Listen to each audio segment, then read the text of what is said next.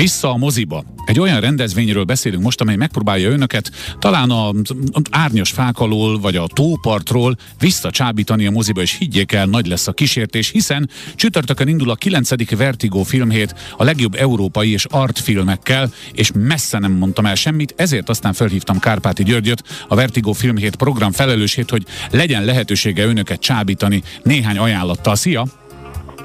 Szervusz, köszöntöm a hallgatókat! Úgyhogy én elolvastam az anyagotokat, nem is tudom, hogy mit emelnék ki belőle. Annyira sok minden lesz, hogy tulajdonképpen be is lehetne költözni az Art Plus cinemába, de biztos, hogy van ajánlatod a kedves hallgatók számára.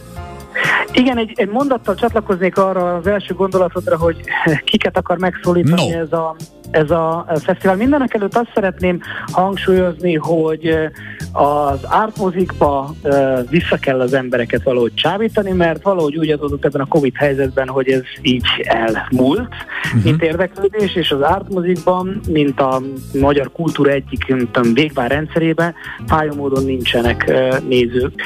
Ezért is lett a Vertigo Film 7 idei szezonja úgy kitalálva, hogy nem csak fővárosban, hanem vidéken is ártmozikban próbáljuk kelendővé, vonzóvá tenni az ártfilmeket, kedvezményes áron, premier előtti filmeket, vagy olyan filmeket, amelyekre azt gondoljuk, hogy nem kellő figyelem vetült az elmúlt 12 hónapban.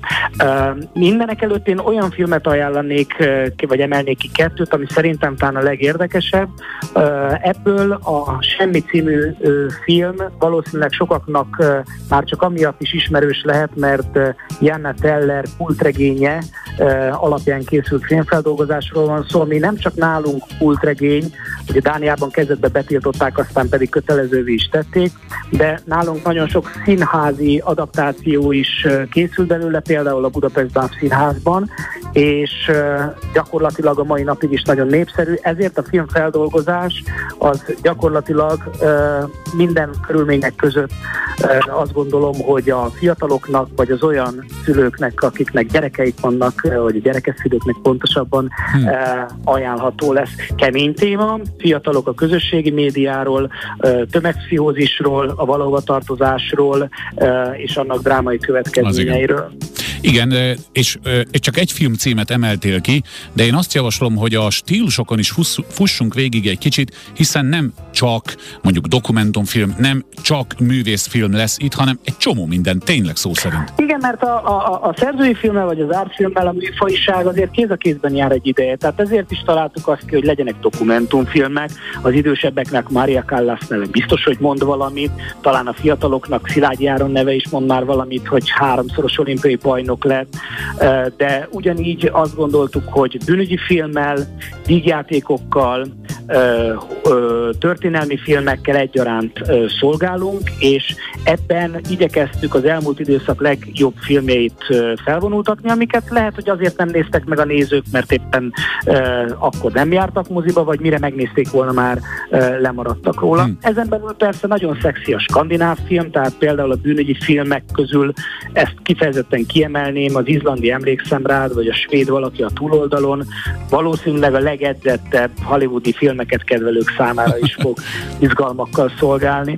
Illetve hát a személyes kedvencemet hadd emeljem no. még ki az Apa című filmet, ugye ami Oscar-díjas, többszörös Oscar-díjas Anthony Hopkins lélegzetállító alakításával, aki ugye méltán kapta meg ezért a második Oscar-díját, és egy ö, olyan ö, apát alakít, aki ugye ö, leépül, demens, és ö, a saját emlékezetet csalja meg, és azt gondolom, hogy az elmúlt évekig legcsodálatosabb film. Tehát ha véletlenül valaki lemaradt róla, itt a vissza nem térő lehetőség, hogy nagy vászton pótolja.